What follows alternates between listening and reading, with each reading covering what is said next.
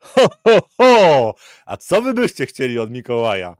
Dzisiaj szóstego grudnia dwa tysiące dwudziestego trzeciego roku, analizy live, przegląd rynków oczywiście będzie, natomiast sam temat zmiana liderów i trochę o tym, jak nasze umysły funkcjonują. Oczywiście to jest kanał o inwestowaniu, to jest kanał o tym, co jest istotnego z punktu widzenia długoterminowego inwestora, ale bardzo często mówimy o tym, co się dzieje na bieżąco, no bo trzeba mówić o takich tematach, bo tu są emocje. Długoterminowe inwestowanie jest jak malowanie trawy albo obserwowanie rosnącego płotu, albo coś pomyliłem. Ale zaczynajmy od tego, jak pracuje nasz umysł. I tu mi się przypomina taka historia, oczywiście żarcik, zwany sucharem przez niektórych, że grupa prawdziwych twardzieli szukała wyzwań, no i podróżowała po świecie i w końcu trafiła do jakiejś miasteczka, gdzie dowiedzieli się, że jest cmentarz, na którym pojawiają się zjawy. No ale zanim poszli na cmentarz, to oczywiście musieli się wzmocnić, użyć trochę magicznego płynu, który zwiększa odwagę. Siedzieli w tej knajpie, no i tak, tak motywacja jednak mi nie wzrosła, żeby tam pójść na ten cmentarz, ale jeden stwierdził, dobra, ja pójdę. Jak wychodził, to kelnerka wręczyła mu flaszeczkę magicznego napoju zwiększającego odwagę i powiedziała, jeżeli zobaczysz taką zjawę, to powiedz, zgin, przepadnij, siło nieczysta, to wtedy to cię uratuje, bo naprawdę tam ludzie giną. No dobrze, poszedł na ten cmentarz, patrzy, e, szedł na cmentarz, oczywiście wcześniej wypił troszeczkę magicznego płynu, szedł na cmentarz, patrzy, jakaś biała zjawa, taka biało-szara, przestraszył się trochę, ale mówi, zgin, przepadnij, siło nieczysta. No i faktycznie zjawa zniknęła. No, nasz bohater tutaj łyknął znowu z flaszeczki, idzie dalej, patrzy, jakaś brązowa zjawa. Mówi, zgin, przepadnij, siło nieczysta. No, siła nieczysta zniknęła. Idzie dalej, już prawie wychodzi ze cmentarza, patrzy, jakaś niebieska zjawa podchodzi, a nasz bohater mówi, zgin, przepadnij, siło nieczysto, nie, nieczysta. Na co zjawa? Oj, obywatelu, popiło się troszeczkę, dokumenciki poproszę. Nasz umysł przyzwyczaja się do pewnych zdarzeń i traktuje je jako trwałe. Na przykład to, że WIG dwadzieścia nie rósł, że WIG wszedł w trendzie bocznym. No i teraz każdy komentarz dotyczący nowych szczytów na wigu jest obarczony tym dziesięcioletnim, tak zwanym biasem, czyli obciążeniem, że tam no, po takich wzrostach zawsze przychodziła głęboka korekta i tak naprawdę wracaliśmy do tego trendu bocznego. No oczywiście tam był moment, kiedy ten indeks WIG pokonał szczyt wszechczasów jeszcze w poprzedniej dekadzie, natomiast no to było na chwilę i znowu było potwierdzenie tego, że jest słabo. I być może teraz się parę rzeczy zmieniło, więc ja dzisiaj o tym powiem, że zmienia się nie tylko na naszym rynku, ale zmienia się również w Stanach Zjednoczonych i być może to jest początek zmiany takiego trendu, który będzie kontynuowany w kolejnych miesiącach nawet, a może kwartałach, ponieważ nic nie jest, nie trwa w nieskończoność. I są pewne sygnały, że taka zmiana może nastąpić i warto o tym pamiętać, że my jesteśmy przyzwyczajeni przez ostatnie trzy lata, że takie ruchy po trzydzieści procent w jedną, w drugą stronę to jest standard. No nie, rynki dość często poruszają się w trendach znacznie spokojniejszych i takich wahań aż tak dużych nie ma. Przyszły rok zapowiada się, że faktycznie takie wahania mogą się pojawić, ale też może być tak, że będzie znacznie spokojniej. Dlaczego? Bo jak nie będzie takich szoków zewnętrznych, to wtedy gospodarka będzie podążała własnym rytmem. I gospodarka amerykańska, europejska i tutaj może się okazać, że inwestorzy nie będą mieli powodu do tego, żeby albo wchodzić w upory, albo panikować. I to tak dzisiaj trochę o tym, będzie też o tym, że według jednego mistrza inwestycji Fed stracił kontrolę nad tym, jak zarządza oczekiwaniami dotyczącymi stóp procentowych i wydaje mi się, że trochę jest w tym racji. Też o tym, że Chiny tracą rating kredytowy i też o tym, jak dobry był miesiąc listopad, bo mamy oczywiście zestawienie wyników funduszy inwestycyjnych sprzed co prawda dwóch dni już, ale warto o tym powiedzieć, bo tam są ciekawe wnioski. Więc dzisiaj tematów jest bardzo dużo, ale będę mówił szybko albo nie, no będę mówił normalnie, ale zdążymy tak, żeby nie było do dziesiątej dwadzieścia. Zapraszam na przegląd rynków.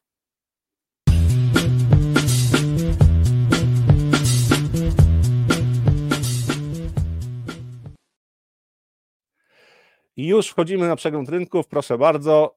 Najpierw może kontrakty terminowe na S P pięćset. Dzisiaj lekko wzrostowo. Jeżeli popatrzymy na samo S P pięćset, no to wczoraj była taka sesja, która nic nie wnosi tak naprawdę, bo było trochę do góry, trochę do dołu, skończyliśmy na lekkich spadkach. Dzisiaj jest troszkę ożywienia na rynkach światowych. I jeżeli, jeżeli popatrzymy na to, co się wydarzyło, to Azja zachowuje się dobrze. Tutaj już patrzę, czy mam, jeżeli nie mam, to wpiszę.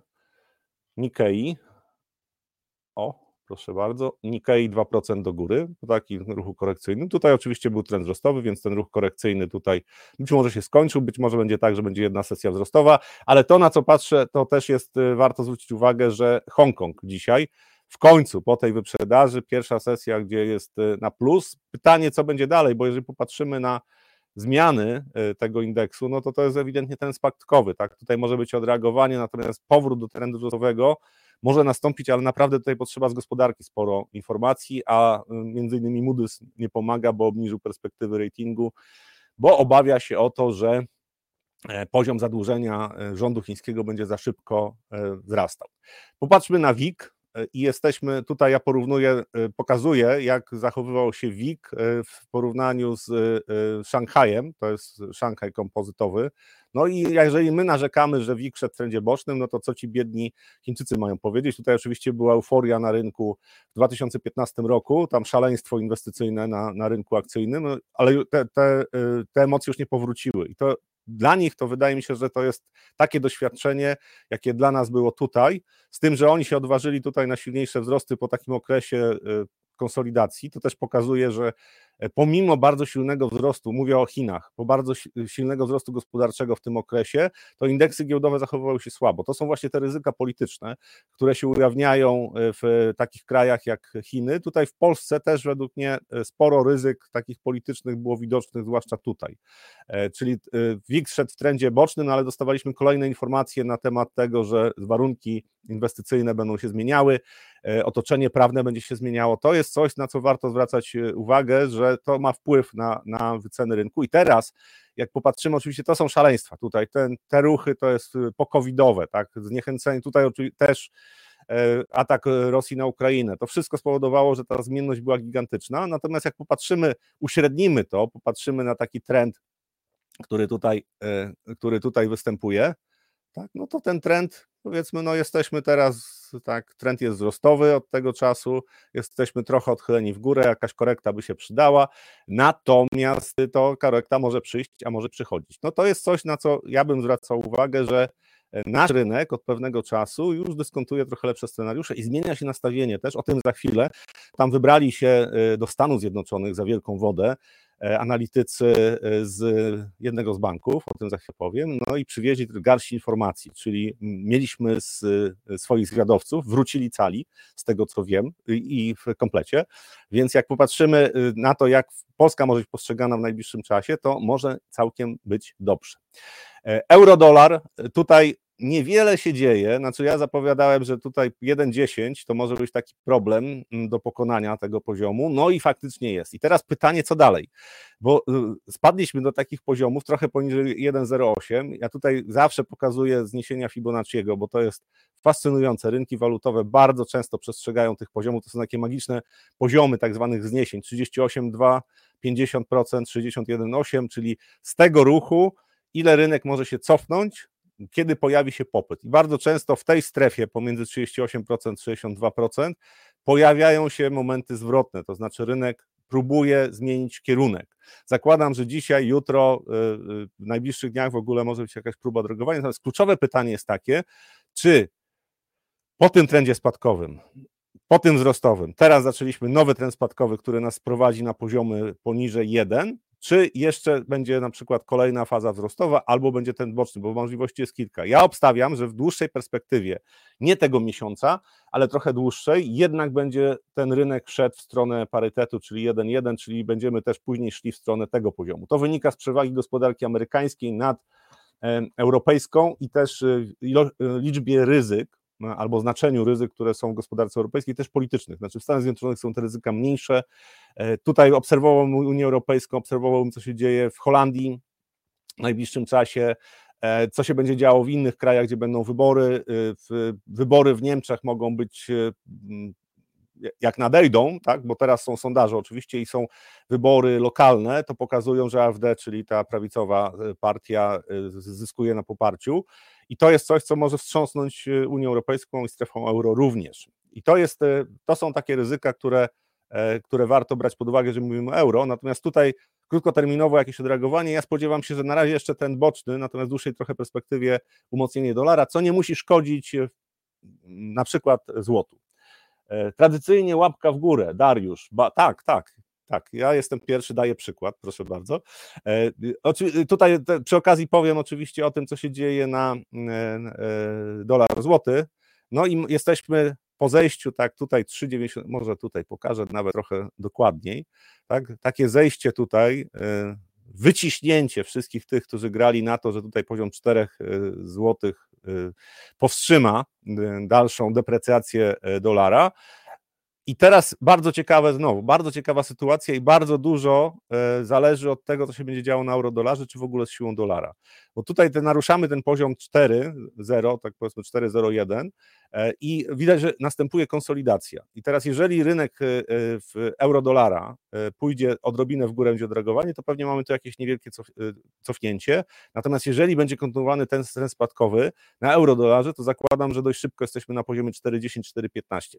To jest w dłuższej perspektywie, to nie jest aż tak istotne, bo istotne jest to, czy będziemy dalej kontynuowali trend spadkowy, czy jednak nastąpi zmiana i pomimo tego, że jest sporo pozytywnych informacji, między innymi o tym, jak postrzegają nas inwestorzy w Stanach Zjednoczonych, o tym za chwilę, ale jest jeszcze sporo informacji, które według mnie nie zostały zdyskontowane, znaczy zagrożeń, jeżeli chodzi o Polskę, jest trochę, na przykład potrzeby pożyczkowe, bardzo wysokie, też kwestia na przykład wetowania ustaw nowego rządu. Zakładam oczywiście, że rząd Marowieckiego nie, nie dostanie wotum zaufania, bardzo szybko powstanie rząd Donalda Tuska i pytanie, co będzie robił prezydent, znaczy jakie ustawy będą mogły być przegłosowane. To są też zagrożenia, które według mnie będą się ujawniały, będą rzutowały na postrzeganie nasze, naszej waluty. Natomiast kluczowe jest to, co będzie według mnie z eurodolarem, czyli jak tutaj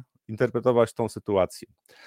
Na razie zakładam, że jest szeroki trend boczny, czyli tutaj próby podniesienia, potem jeszcze jakieś ruchy korekcyjne, ale generalnie na razie nie ma przesłanek do tego, żeby już w tej chwili opowiadać o tym, że tak, za chwilę eurodolar spada na poziom parytetu czy nawet niżej. Potrzeba według mnie jeszcze trochę czasu, żeby inwestorzy sobie uświadomili, że jednak przewaga gospodarki amerykańskiej jest znaczna i im słabsza będzie gospodarka światowa, zakładam, że wtedy i Europa, i Stany Zjednoczone, to jest większa szansa na to, że dolar się będzie umacniał. To ma duże znaczenie między innymi dla złota. Mówiłem, że po, po tej sesji poniedziałkowej, że to szaleństwo tutaj, tutaj były shorty zamykane, po prostu stop lossy puściły. Ten ruch tutaj zapowiadał, że przynajmniej kolejny dzień będzie dość słaby. Teraz jesteśmy, dzisiaj próby odreagowania, natomiast po takim ruchu, to żeby powrócić do wzrostu, to albo tutaj to był przypadek i tylko techniczne rzeczy się zadziały, po prostu mechaniczne, tak? Algorytmy zgłupiały, bo tak też może być. No, teraz udział algorytmów po prostu jest gigantyczny na wszystkich rynkach i one mają pewne procedury, znaczy po prostu to można, można pokazać, kiedy algorytmy się uruchamiają i kiedy wariują. Jak nie ma człowieka, który to zatrzyma, to po prostu tutaj to było szaleństwo i pytanie właśnie, czy to szaleństwo za chwilę się nie uspokoi, bo przesłanek do tego, żeby do, złoto się utrzymało w trendzie wzrostowym jest przynajmniej trochę, natomiast patrząc technicznie pewnie potrzeba ze dwóch, trzech tygodni, żeby ten rynek ochłonął, być może to jest koniec wzrostów, to też może być, natomiast ja na razie zakładam, że po prostu odpoczywamy, odpoczywamy w okolicach poziomu dwa tysiące, może trochę poniżej i później zobaczymy, co będzie, co będzie dalej. Patrząc na nastroje rynkowe, to popyt na ryzyko, bardziej ryzykowne aktywa utrzymuje się na wysokim poziomie i, i złoto według mnie będzie zyskiwało na popularności w kolejnych kwartałach, latach. Być może nie będzie to aż tak spektakularny wzrost, jak wcześniej oczekiwałem, ale według mnie będzie. Zmiana liderów, to pokazałbym z Teslą, co się dzieje. O, na Mikołaja tutaj widzę. O, na Mikołaja, tak, tak. pięć dziewięćdziesiąt dziewięć, będzie kawa. Wczorajsza sesja Tesla. To jest spółka, która była naprawdę silną spółką i, i tutaj może, o, zrobię coś takiego. Tu można wprowadzić na przykład N D Q. To jest Nasdaq kompozytowy i zobaczymy, jak wygląda e, historycznie. Znaczy w tej chwili, patrząc na, e, na Teslę, to tak w krótki, krótkim okresie ona zachowała się dobrze. Tak, tutaj pokażę tylko, że tak mniej więcej jak indeks, trochę, trochę nawet lepiej. Natomiast zwró- zwróciłbym uwagę na to, że ona miała, Tesla miała takie okresy, gdzie naprawdę to było szaleństwo. E, I w jedną, i w drugą stronę. Tak? Czyli tutaj był, e, tutaj był ten e, ubiegły, e, ubiegły rok, tak, wielka wyprzedaż zapoczątkowana pod koniec dwa tysiące dwudziestego pierwszego z kapitulacją totalną. Tutaj Tesla była w okolicach stu dolarów i tutaj zdecydowanie mocniej rosła niż Nasdaq, a Nasdaq jest zmiennym indeksem, więc warto zwrócić uwagę na to, co tutaj się działo. I teraz jesteśmy w takiej fazie, gdzie po okresie zyskiwania na wartości, ja tutaj może zmienię trochę, o, tak żeby było lepiej widać, po okresie zyskiwania na wartości w stosunku do, czyli siła relatywna była większa, Tesla zaczyna słabnąć i to, to dotyczy tych dużych spółek, big techów. Tam są sygnały, że przynajmniej niektóre z nich nie mają już w tej chwili siły. Kolejna spółka to jest Nvidia. Nie mają siły w tej chwili, żeby podążać za rynkiem w tym tempie, w którym podążały wcześniej. Tutaj muszę zmienić trochę zakres, tak żeby było lepiej widać. Nasdaq rośnie, Nvidia się porusza w trendzie bocznym, trochę większa amplituda wahań, ale brakuje już sił do tego, żeby wyprowadzić jakąś kolejną fazę wzrostu. To oczywiście może się zmienić, natomiast ja pokazuję, że to, co się dzieje w ostatnim czasie na, na rynku amerykańskim, no to każdy, każdy trend, a tutaj przewaga tych spółek z Nasdaqa, big techów była gigantyczna, każdy trend, nawet jeżeli będzie potem kontynuowany, ma taki okres osłabnięcia. I to jest już perspektywa bardziej długoterminowa. Ja nie mówię o spekulacji tam kilkudniowej, tylko tu się dzieją ciekawe rzeczy. A te ciekawe rzeczy, to bym pokazał, to jest siła względna, czyli wziąłem E T F, I W M, to jest iShares z Russell dwa tysiące i podzieliłem przez Nasdaqa. Tak, znaczy to można na stuku zrobić. I co się działo, taka dłuższa perspektywa. Od dwa tysiące czternastego roku Nasdaq był silniejszy, bo Russell dwa tysiące w porównaniu do Nasdaqa tracił. Od dwa tysiące dwudziestego roku trochę się pozmieniało. W dwa tysiące dwudziestym trzecim znowu Nasdaq jest silniejszy, czyli Russell dwa tysiące jest słabszy. Natomiast tutaj ostatnie tygodnie, dwa, to zaczyna się dziać coś ciekawego. Są wcześniej takie próby wyhamowania tego trendu też były. Tu zaczęły się w listopadzie dziać ciekawe rzeczy, bo okazało się, że ten Russell dwa tysiące, ten E T F, ale on odzwierciedla praktycznie Russella, zaczął wzmacniać się w stosunku do Nasdaqa. I zakładam, że to może być początek dłuższego trendu. Dlaczego? Bo w komentarzach widziałem, że jeżeli oczekuję spowolnienia w gospodarce amerykańskiej, to być może no, błędem jest oczekiwać, że te mniejsze spółki zachowają się lepiej. Tylko wyzwaniem jest to, że te mniejsze spółki właśnie zachowały się słabo w porównaniu i do Nasdaqa, i do S and P pięćset w, ostatnich, w ostatnim roku całym. Czyli jakby one dyskontowały już tą recesję, która w ogóle nie nadchodziła. I wycenami, patrząc na to, co się dzieje z wycenami, to oczywiście te, te mniejsze spółki są znacznie bardziej atrakcyjne. Ja to też pokażę, jak wyglądają wyceny tych spółek z S and P pięćset i na przykład tych sześciuset mniejszych spółek. Te mniejsze spółki są atrakcyjne.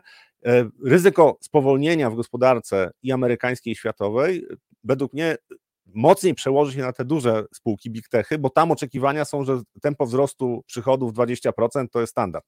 Zyski też powinny rosnąć ponad dwadzieścia procent. Może się okazać, że będzie gorzej, a te spółki po, po przecenie, która, która była w ostatnim roku, zresztą wcześniej też to zachowanie nie było y, bardzo silne, one według mnie mają szansę, żeby w takim otoczeniu zachowywać się całkiem dobrze. Znaczy zakładając, że będzie jakieś spowolnienie, nie głęboka recesja. Głęboka recesja to spadają wszystkie indeksy i po prostu no, nie ma o czym rozmawiać.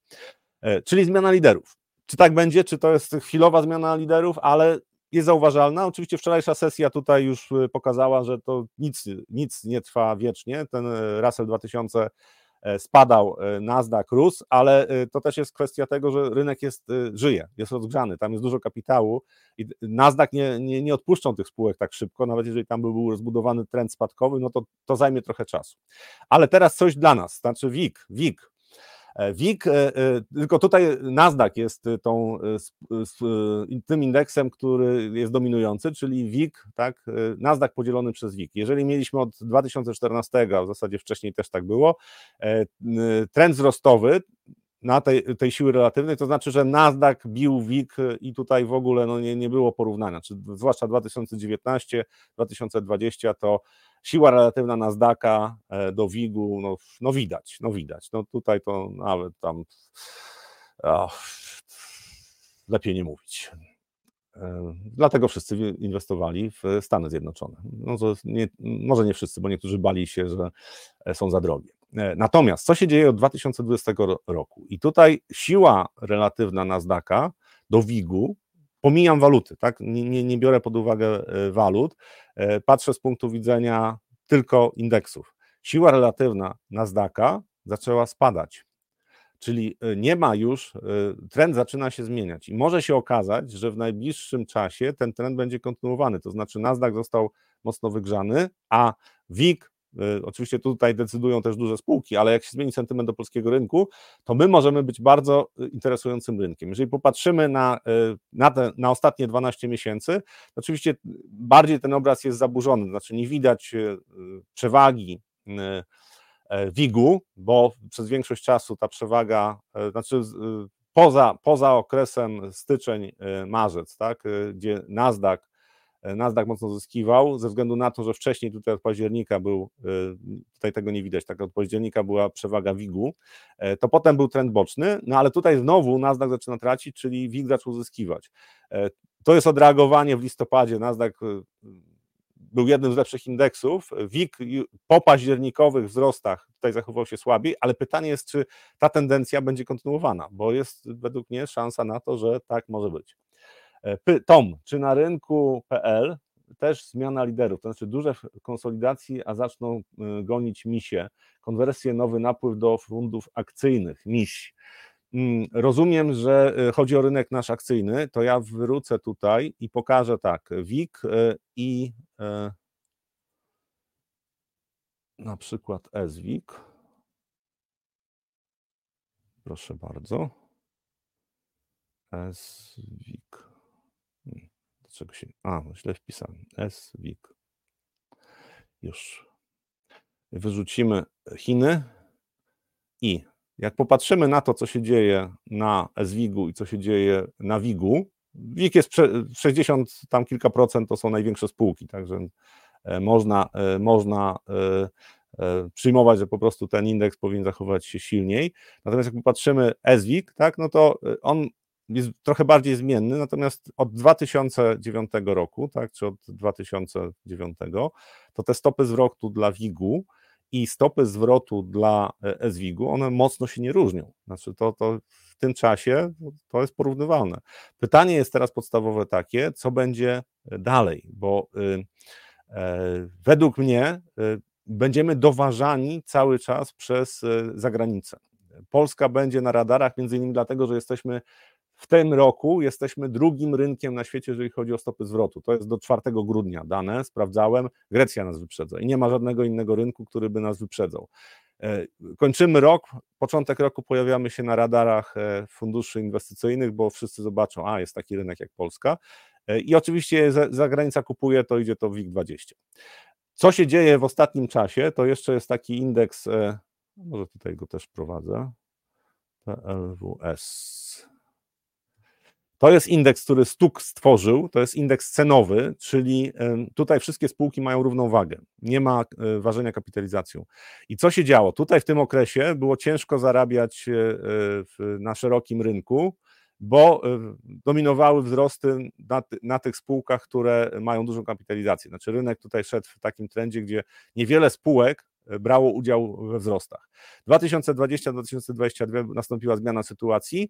Tutaj znowu pogorszenie sytuacji, czyli znowu dużo spółek traciło na wartości. Znaczy w takim okresie tutaj łatwo wskazać, co się działo. I mamy sytuację, w której ten indeks zaczyna rosnąć, chociaż tutaj ostatnie, ostatnie tygodnie, tak, powiedzmy od października, sytuacja trochę się zmieniła. Co to pokazuje? Tutaj od października, no to wyjaśnienie jest proste, jeszcze przed wyborami zaczął się napływ pieniędzy z zagranicy.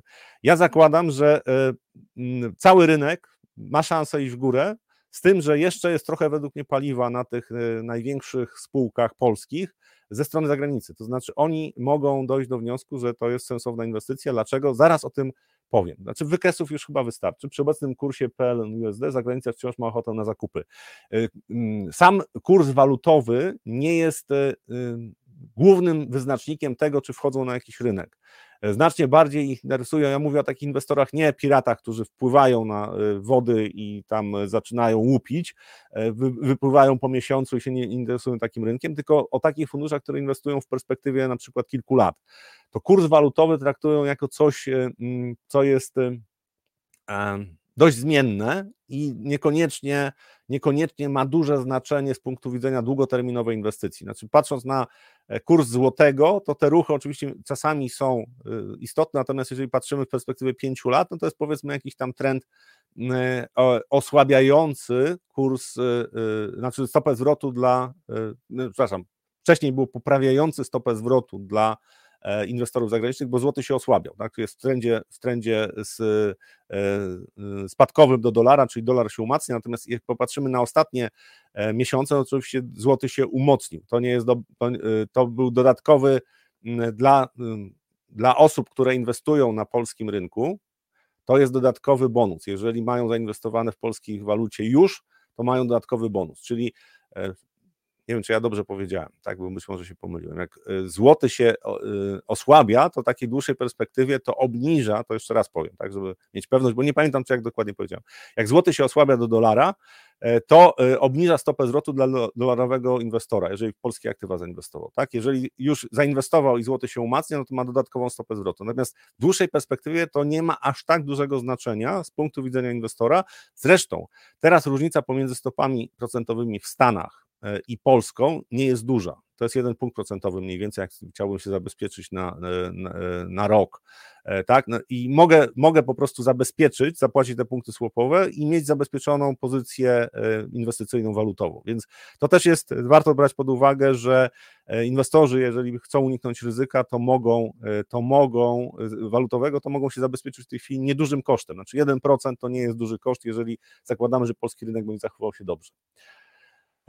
Czyli przechodzimy już do tematów, myślę, że wykresu wystarczy. Wyniki za fundusze inwestycyjnych listopad i to jest bardzo ciekawa rzecz. Jagoda Fryc napisała artykuł, analiza, ja tylko pokażę, zachęcam do przeczytania na naszej stronie analizy kropka p l, natomiast pokażę, pokażę stopy zwrotu. Akcje globalnych rynków rozwiniętych osiem procent ponad, średnia, średnia stopa zwrotu z funduszy. Polskie fundusze też, też bardzo dobrze, tylko że polskie fundusze tutaj akcji polskich małych i średnich spółek, tak, na przykład cztery przecinek osiem procent, akcji, akcji polskich uniwersalnych cztery przecinek jeden procent. Tak, cztery przecinek osiem procent akcji małych polskich spółek. Dlaczego? No bo mieliśmy dużo lepszy październik i po prostu w listopad to był rynek amerykański, ale większość rynków rozwiniętych też poszła do góry. To był lepszy czas, ale za dwa miesiące to już nasz rynek jest zdecydowanie, za trzy miesiące, przepraszam, jest zdecydowanie lepszy. siedem procent do, do zera.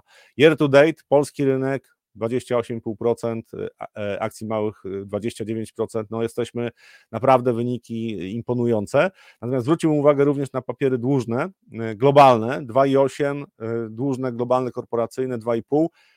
Tak dobre wzrosty, tutaj też warto pamiętać, że polskie obligacje korporacyjne są na, o zmiennym procentowaniu w, w Stanach i w Europie, w Unii, w strefie euro, przede wszystkim są obligacje o stałym procentowaniu, a listopad to był miesiąc, w którym spadały rentowności i obligacji skarbowych, no i również za tym poszły spadki rentowności obligacji korporacyjnych, dlatego te wyniki są dużo lepsze niż polskich funduszy e, obligacyjnych, tutaj jest jeden przecinek dwa jeden jeden. Jeżeli patrzymy na długoterminowe uniwersalne i polskich skarbowych długoterminowych, dłużnych uniwersalne, tak, to są mniejsze stopy zwrotu ze względu na to, że myśmy, znaczy polski rynek obligacyjny już wcześniej zdyskontował to, co zaczął dyskontować rynek w Stanach Zjednoczonych czy w Europie, czyli spada inflacja i nie będzie podwyżek stóp procentowych. No, N B P wcześniej zatrzymał podnoszenie stóp procentowych, dlatego, dlatego takie wyniki, jakie są, natomiast no, w dłuższej perspektywie year to date papiery polskie dziewięć procent, jedenaście procent. Jak popatrzymy na papierów dłużnych globalnych, korporacyjnych tylko trzy przecinek trzy procent, papierów dłużnych, tutaj szukam, papierów dłużnych, globalnych, uniwersalnych cztery przecinek dwa procent. A o tyle jest to pozytywne, że jeszcze w październiku część analityków obawiała się, że to będzie trzeci rok w Stanach Zjednoczonych strat na funduszach obligacyjnych. W tej chwili to jest mało prawdopodobne, no został niecały miesiąc, więc tutaj powinno być całkiem nieźle. Zapraszam do przeczytania tego artykułu na naszej stronie i przechodzimy do analityków P K O. Rzadko tak pokazuje dokładnie, co analitycy powiedzieli, natomiast na gorąco. Oni tutaj, to jest oczywiście analizy P K O na Twitterze, na gorąco kilka przemyśleń po serii spotkań z amerykańskimi inwestorami w U S A. Nastawienie funduszy względem Polski jest po wyborach bardzo pozytywne, znaczy oczywiście na naszych wyborach było dużo o polityce. Polskę postrzegają jako kraj relatywnie duży, o zdywersyfikowanej gospodarce, zmotywowanym, wyedukowanym społeczeństwie, ogromnym potencjale, który uwolnić... Ma, który uwolnić, pomóc mają środki z K P O. Polska jawi się również jako najlepsza okazja inwestycyjna w emergingach, głównie dlatego, że wszystko tu, akcje jeszcze tanie, a perspektywy wzrostu dobre. Największym ryzykiem jest import słabej koniunktury z Europy, ale fundusze wierzą, że polskie firmy ograją po prostu firmy zachodnioeuropejskie. Tu na to bym zwrócił uwagę, bo naprawdę nie tylko z giełdy, ale koncentrujmy się na giełdach. Te, te firmy na giełdzie, które konkurują z, na rynkach zagranicznych albo są kooperantami firm zachodnich, naprawdę wypracowały taki model działania i taką technologię, że potrafią ogrywać firmy zachodnioeuropejskie, między innymi dlatego, że mają niższe koszty pracy. Cały czas my mamy tą przewagę kosztową, a równocześnie kwalifikacje pracowników czy technologia już jest na porównywalnym poziomie, to znaczy, a nawet wyższym czasami. Więc ten potencjał firmy potrafią przełożyć na to, że, że konkurują z zachodnimi firmami i to dla naszej giełdy super. Jak zniknie część ryzyk politycznych, które inwestorzy, zwłaszcza od tam trzech czterech lat, mocno postrzegali Polskę jako taki kraj, w którym, jeżeli chodzi o prawo przede wszystkim, może się zmienić wszystko, to w tej chwili szansa na to, że będzie docenione to, co robią firmy, jest zdecydowanie większe. Część funduszy, oczywiście największe fundusze zachodnie czy globalne, te, które działają na emergingach, inwestują przede wszystkim na większe spółki, ale są mniejsze fundusze, które też są zainteresowane M WIG-iem czy nawet S WIG-iem. Tam też są spółki, w które można zainwestować, które mają wystarczającą płynność. Oczywiście, jeżeli nie mam funduszu, który ma kapitalizację bilion dolarów, tak, no to wtedy to jest pewien problem, natomiast takich funduszy za dużo nie ma. Fundusze, które mają kilkaset milionów, a takich jest całkiem dużo, po prostu szukają takich inwestycyjnych, jak Polska będzie grana, to będzie grana. Dziś, jutro, teraz w modzie są tygrysy Europy, misie kropka p l górą. Tygrysy Europy, znaczy ja, ja jestem w ogóle, w, byłem, tak, jestem w radach nadzorczych różnych spółek, niedawno byłem w spółce Krynicki Recykling, która została sprzedana belgijskiemu inwestorowi, ale to był pomysł zbudowania firmy od podstaw, która zajmowała się, tak naprawdę dostarczała dochód stłuczkę szklaną.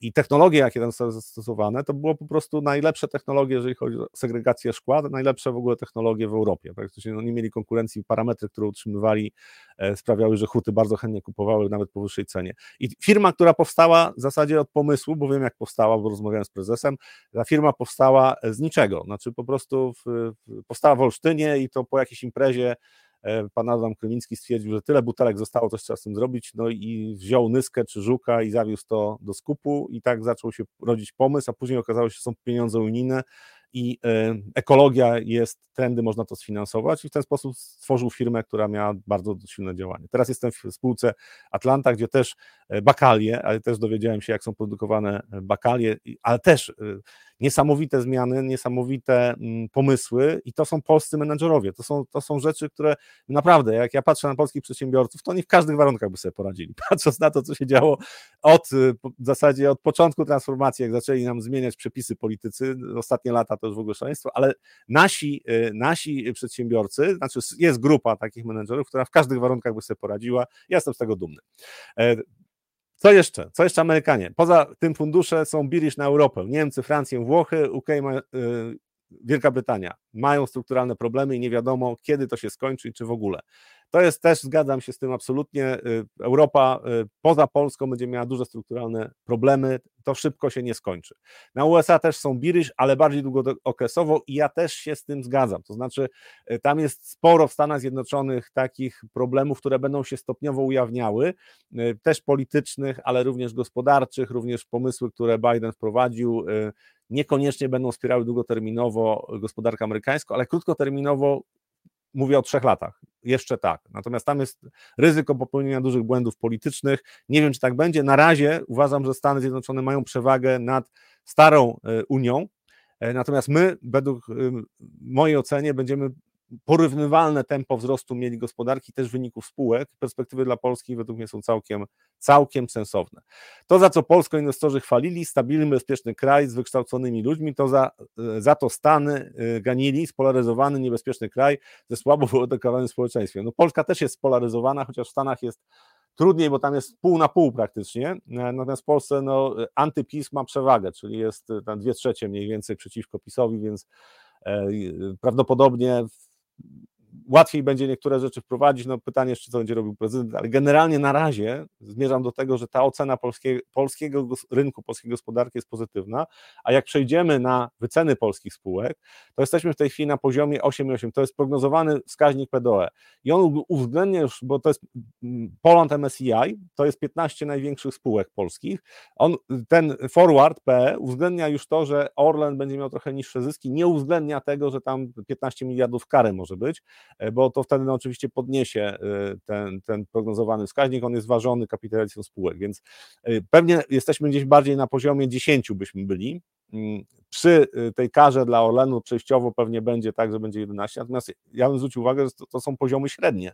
To nie jest tak, że polska giełda, jeżeli chodzi o zyski y, przypadające na akcje, jest przewartościowana, że to jest coś porównywalnego tutaj z hossą internetową, czy nawet tutaj, y, kiedy y, te prognozowane zyski nie do końca uwzględniły to, y, co się wydarzyło, to znaczy te y, rzeczywiste wskaźniki, y, trailing tak zwane, czyli te za ostatnie dwanaście miesięcy, to te wskaźniki były trochę wyżej, tylko tutaj było oczekiwania, że będą rosły zyski spółek i po prostu ten wskaźnik szedł za wzrostami indeksów, więc to, to warto brać pod uwagę. Natomiast jak popatrzymy na, na inne rynki, bo tutaj oczywiście to są prognozy ze strony Jardenii, na przykład dla rozwiniętych gospodarek, Kanada ma dwanaście przecinek dziewięć, Stany Zjednoczone dziewiętnaście przecinek dwa. Jeżeli popatrzymy na poszczególne kraje czy strefy, strefa euro jest na poziomie jedenaście przecinek osiem, Japonia czternaście przecinek trzy, Wielka Brytania, która w mojej ocenie ma bardzo duże problemy gospodarcze przed sobą, to znaczy polityka, którą, którą obecny rząd prowadzi, no jest polityką, która jest antywzrostowa i tam będą potężne wyzwania według mnie, żeby utrzymać tempo wzrostu. Ma wyceny na poziomie dziesięć przecinek trzy, my mamy niższe te wyceny, czy prognozowane wyceny. Oczywiście rynek brytyjski też nie musi spadać, bo te oczekiwania, wyceny uwzględniają to, że tam będzie trudno, natomiast jest duża różnica, jeżeli chodzi o potencjał wzrostu w porównaniu do polskiej gospodarki, która będzie się rozwijała według mnie dwa razy szybciej, co najmniej, niż gospodarka brytyjska i zyski firmów też będą rosły szybciej. Wojciech, panie Rafale, proszę może coś o Rumunii, bo to realnie realna konkurencja dla Polski.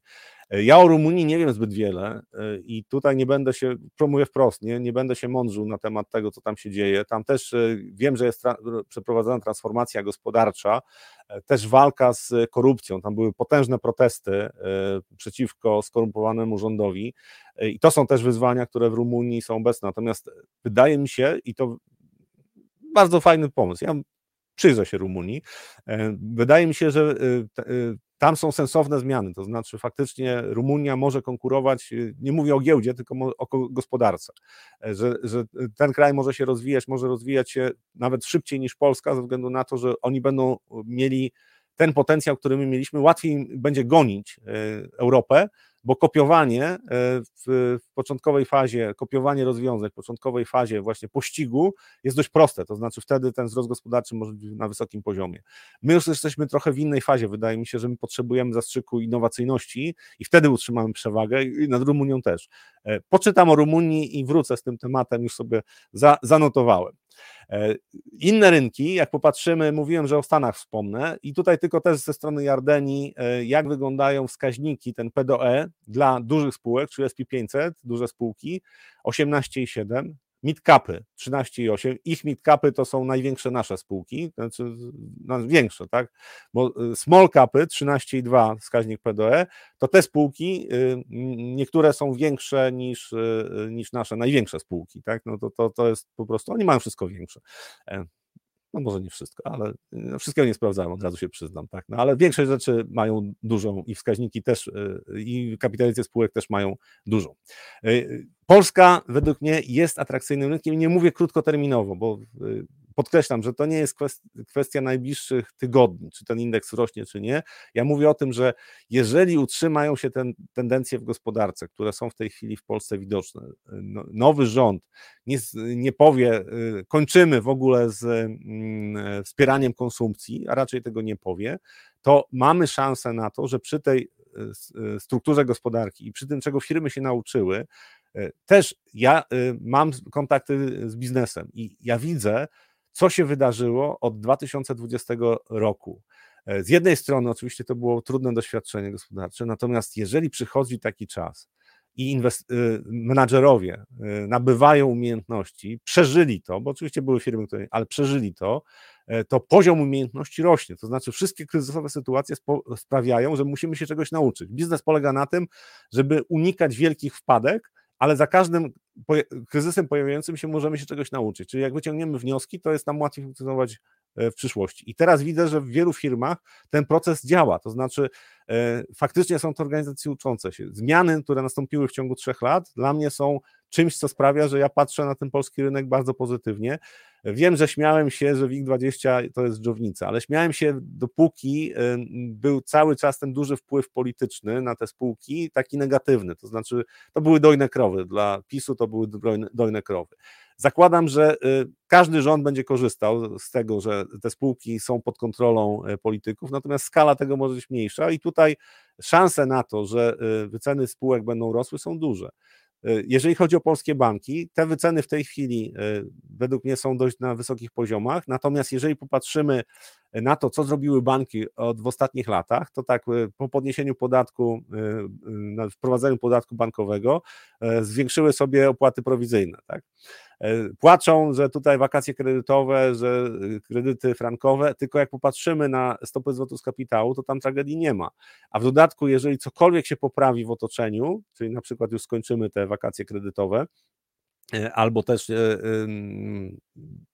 gospodarka będzie wystarczająco mocna, to zyski tych banków będą dalej rosły. I to jest coś, co, o czym inwestorzy zapominają, że z jednej strony rząd, który pogarsza krótkoterminowo koniunkturę dla jakiejś branży, długoterminowo sprawia, że ta branża się restrukturyzuje i zaczyna być bardziej efektywna. Są zagrożenia oczywiście związane z tym, ile mają obligacji w portfelach, jakby się coś się wydarzyło na polskich obligacjach, ale wracając do amerykańskich spółek, ta zmiana liderów, jeżeli te największe spółki mają big cap, mają wyceny powyżej, big techy mają powyżej dwudziestu pięciu, tak, bo tutaj to jest dla całego rynku tych pięciuset spółek, to oczekiwania są takie, że te zyski będą rosły w dużo większym tempie niż dla mid capów i small capów. Czy tak będzie?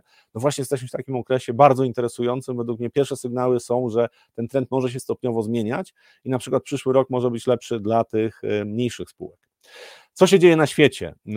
Wczoraj Moody's ob, obciął, obniżył perspektywy ratingu dla Chin. Oczywiście główne, główne zarzuty to są to, że bardzo szybko będzie rosła, będzie rósł poziom zadłużenia rządu, to jest ta stymulacja fiskalna.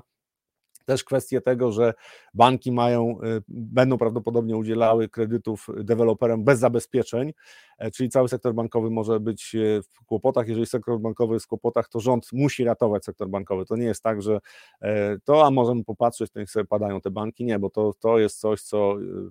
Ja, ja często wracam do dwa tysiące ósmego roku, upadku Lehmana. Gdyby decydenci, którzy pozwolili na, tę, na upadłość Lehmana, wiedzieli, jakie będą skutki tego, to zapłaciliby dowolne pieniądze, żeby Lehman nie upadł. No ale to myślę, że rząd chiński ma świadomość tego, że, że tak będzie musiał działać. Też będzie musiał ratować rynek nieruchomości, no i w związku z tym Moody's zmienia perspektywę, jeżeli chodzi o rating, natomiast zwróciłem uwagę, to co pokazywałem, Hang Seng, w ogóle Szanghaj też poszły do góry dzisiaj. To jest wczoraj informacja, natomiast dzisiaj poszły do góry, więc być może Moody's krótkoterminowo strzelił się w dołek, jeżeli chodzi o, o y, y, sytuację na giełdzie y, chińskiej. Zresztą agencje ratingowe mają talent do tego, żeby w takich momentach y, zmienić na przykład rating, kiedy już większość rzeczy jest wiadoma i, i rynek może odreagować. Rynek chiński wskaźnikowo jest tani, historycznie też jest tani, natomiast ryzyka są duże, więc ja omijam szerokim łukiem, wolę Polskę, jest bezpieczniejsza według mnie. El-Erian to jest taki człowiek, który no, ma ogromną wiedzę, jeżeli chodzi o inwestowanie na rynku długu. Bardzo szanuję gościa, naprawdę potężna są wiedzy, też bardzo dużo dobrych decyzji. Nie ma ludzi na rynku, którzy się nie mylą. to tak jak Mike Tyson kiedyś powiedział, nie ma tych, którzy mają żelazną szczękę, są tylko źle trafieni. I zawsze każdego inwestora coś kiedyś trafi. El-Erian za każdym razem był w stanie wyciągnąć wnioski, w tej chwili dla Alianza jest głównym doradcą i on wskazuje na to, że Fed stracił kontrolę nad przekazywaniem informacji, intencji, jeżeli chodzi o stopy procentowe w Stanach Zjednoczonych, że rynek po prostu to ignoruje. To jest oczywiście pochodna tego, co się wydarzyło w ubiegłym tygodniu. W piątek Powell chciał być jastrzębi, a rynek się po prostu zaśmiał. Rentowności obligacji pospadały, zresztą dzisiaj, wczoraj, dzi, wczoraj i dzisiaj też spadały rentowności obligacji amerykańskich dziesięcioletnich, cała krzywa się przesunęła. Jeżeli popatrzymy na to, co, co się dzieje na rynku kontraktów terminowych, to warto zwrócić uwagę, o tutaj pokażę, to jest strona Chicago Mercantile Exchange, Fed Watch, narzędzie, tak, czyli z, z, w związku z tym, jak zachowują, jakie wyceny mają kontrakty terminowe, to można oszacować, jakie prawdopodobieństwo jest ruchu na stopach procentowych przez Fed.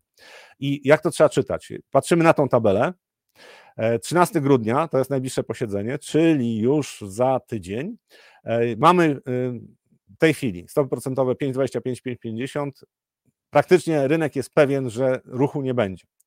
Idziemy na styczeń, no i tutaj już jest dwanaście i sześć procent prawdopodobieństwa, że będzie obniżka dwadzieścia pięć punktów bazowych. Niewiele, ale w marcu już jest ponad połowa, czyli pięćdziesiąt sześć procent. pięćdziesiąt sześć procent zakłada, że będzie obniżka o dwadzieścia pięć punktów bazowych. Idziemy dalej i okazuje się, że tutaj w maju, to jeżeli sumujemy te dwie wartości, te trzy wartości, bo niektórzy już zakładają, że będzie cztery i pół, cztery siedemdziesiąt pięć, czyli siedemdziesiąt pięć punktów bazowych, jeżeli te trzy, cztery wartości sumujemy, to mamy dziewięćdziesiąt, prawie dziewięćdziesiąt procent prawdopodobieństwo, że co najmniej o dwadzieścia pięć punktów bazowych ta stopa procentowa podstawowa będzie obniżona. I tak dalej, i tak dalej. Tutaj to jest praktycznie już pewność. Jeżeli patrzymy w czerwiec, lipiec, to, to jest praktycznie pewność, że pierwsza obniżka, że pierwsza obniżka się pojawi, tak? Że pierwsza obniżka tutaj że się pojawi, tego, że pozostaną na tym samym poziomie, jest bardzo niskie. Nie ma już oczekiwań w ogóle na podwyżki stóp procentowych.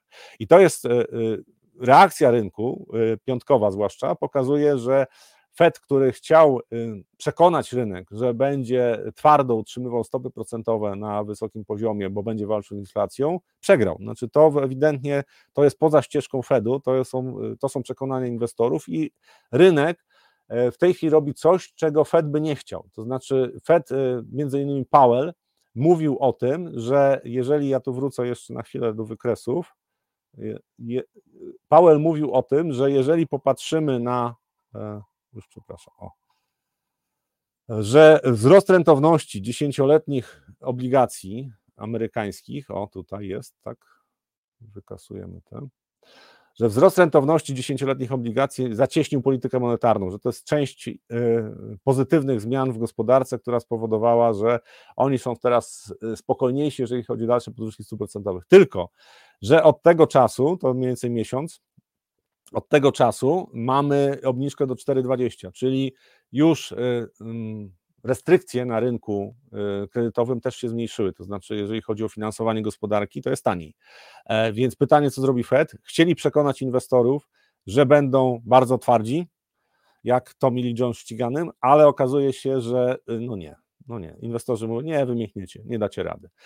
A przy tym oczywiście są oczekiwania, że będzie miękkie lądowanie, więc tutaj jest parę sprzeczności, ten rynek amerykański, dlatego zakładam, że będzie sporo działo, natomiast ewidentnie już w tej chwili są, inwestorzy są przekonani, że przyszły rok to jest obniże, obniżki stóp procentowych, maj to już jest, no najpóźniej, praktycznie powinien to być marzec, być może nawet styczeń, ale styczeń wydaje mi się trochę za wcześnie, znaczy Fed będzie czekał na na dane potwierdzające, że inflacja nie, ponownie nie odbija. A co z inflacją? No inflacja, jeżeli O E C D tak pokazuje, że jest najniższa od dwa tysiące dwudziestego drugiego roku, tak, co wtedy była chyba niższa, natomiast wnioski są przede wszystkim takie, że z tempo wzrostu żywności wyhamowało i spadek cen energii, nie tylko ropa, gaz, ale również ceny energii elektrycznej pospadały, no i to są czynniki, które sprowadzają inflację w dół. I to jest jakby, ja, ja wiem, ja pamiętam, co mówiłem, tak, ja pa, mówiłem o odbiciu inflacji, która nastąpi, tylko mówiłem też o tym, że to nastąpi raczej w przyszłym roku, że teraz będzie już coraz trudniej tą inflację zbijać, w przyszłym roku powinna zacząć ponownie rosnąć. Mogę się mylić, natomiast ja zakładam, to są cykliczne rzeczy. Znaczy, dużo czasu poświęciłem, żeby sprawdzać, jak gospodarki się zachowują po różnego rodzaju wstrząsach i po zmianie pewnych warunków, które sprawiały, że na przykład poprzednia dekada była dezinflacyjna w gospodarce światowej, ta będzie proinflacyjna. I prawdopodobieństwo, że w dwa tysiące dwudziestym czwartym do dwa tysiące dwudziestego piątego inflacja nie będzie schodziła z taką, z taką ścieżką, jaka jest wyznaczona przez banki centralne, moim zdaniem jest znacznie wyższe niż to, że będzie podążała za tymi prognozami, że w dwa tysiące dwudziestym piątym roku inflacja już jest w celach inflacyjnych i tam nie ma problemu dalej z inflacją. To są rzeczy, które według mnie będą zaskakiwały inwestorów. Ja zakładam, że nie mówię o przyszłym roku, bo tutaj może się sporo wydarzyć w związku z hamowaniem gospodarek w Europie i w Stanach, natomiast w perspektywie dwóch, trzech lat my będziemy gospodarką w skali świata, będzie gospodarka proinflacyjna, czyli będą kolejne wstrząsy takie inflacyjne. Pytanie, jak wysoko ta inflacja wzrośnie. Zakładam, że powtórki z dwa tysiące dwudziestego drugiego nie będzie, natomiast generalnie ta inflacja będzie powracała, bo będą też chciały na przykład takie kraje, które aspirują do krajów rozwiniętych, będą chciały się rozwijać. Tutaj ja często powtarzam, Iran, Indonezja, tych krajów jest kilka co najmniej, które już w tej chwili mają P K B na takim poziomie, że to ma znaczenie. Jeżeli one będą rosły w tempie dziesięć procent rocznie, a to jest możliwe, gospodarka, to będą potrzebowały i surowców i będą podnosiły ceny w gospodarce światowej. Indie też na razie wszystko wskazuje na to, że utrzymają bardzo wysokie tempo wzrostu gospodarczego, więc to może kompensować nawet to, że Chiny będą trochę wolniej rosły, ale warto pamiętać, że to Chiny teraz jest druga gospodarka światowa, więc nawet jak będą rosły w tempie cztery procent, tylko bez tych zaburzeń takich związanych z rynkiem nieruchomości, jak to się trochę uspokoi, nawet jak będą rosły w tempie cztery procent, to i tak to będzie miało większy wpływ niż dwa procent wzrost gospodarki w Stanach Zjednoczonych na gospodarkę światową. To tak na marginesie. Dużo tematów, naprawdę sporo się dzieje na rynkach krótkoterminowo, ale długoterminowo według mnie to, To, co się dzieje w tej chwili, też ma bardzo duże znaczenie. Obserwowałbym, co się będzie działo z Russell dwa tysiące, co będzie dalej z wigiem, jak będą na inwestorzy patrzyli na Polskę. Według mnie optymistycznie w pewnym momencie pewnie przyjdzie jakieś rozczarowanie, bo ten nowy rząd koalicyjny też będzie miał swoje wyzwania. Natomiast na razie to y, trzymam kciuki za to, żeby Mikołaj y, nic nie popsuł, żeby przynosił takie prezenty, jak, y, na jakie zasługujemy, chociaż to jest złe życzenie. Trochę lepsze niż na jakie zasługujemy, to jest dobre życzenie i żebyśmy byli uśmiechnięci. Zapraszam na kolejne live'y, ale proszę obserwować powiadomienia, ponieważ no cały czas jesteśmy w, w takim cyklu, który jest odrobinę zaburzony. Mamy taki cykl koniunkturalny, który jest odrobinę zaburzony, więc proszę obserwować powiadomienia. Na pewno poinformujemy o tym, że się pojawiamy i na pewno się pojawimy w tym roku. Nie, no żartuję, no, pojawimy się szybko. Dziękuję za dzisiaj i zapraszam na kolejne live.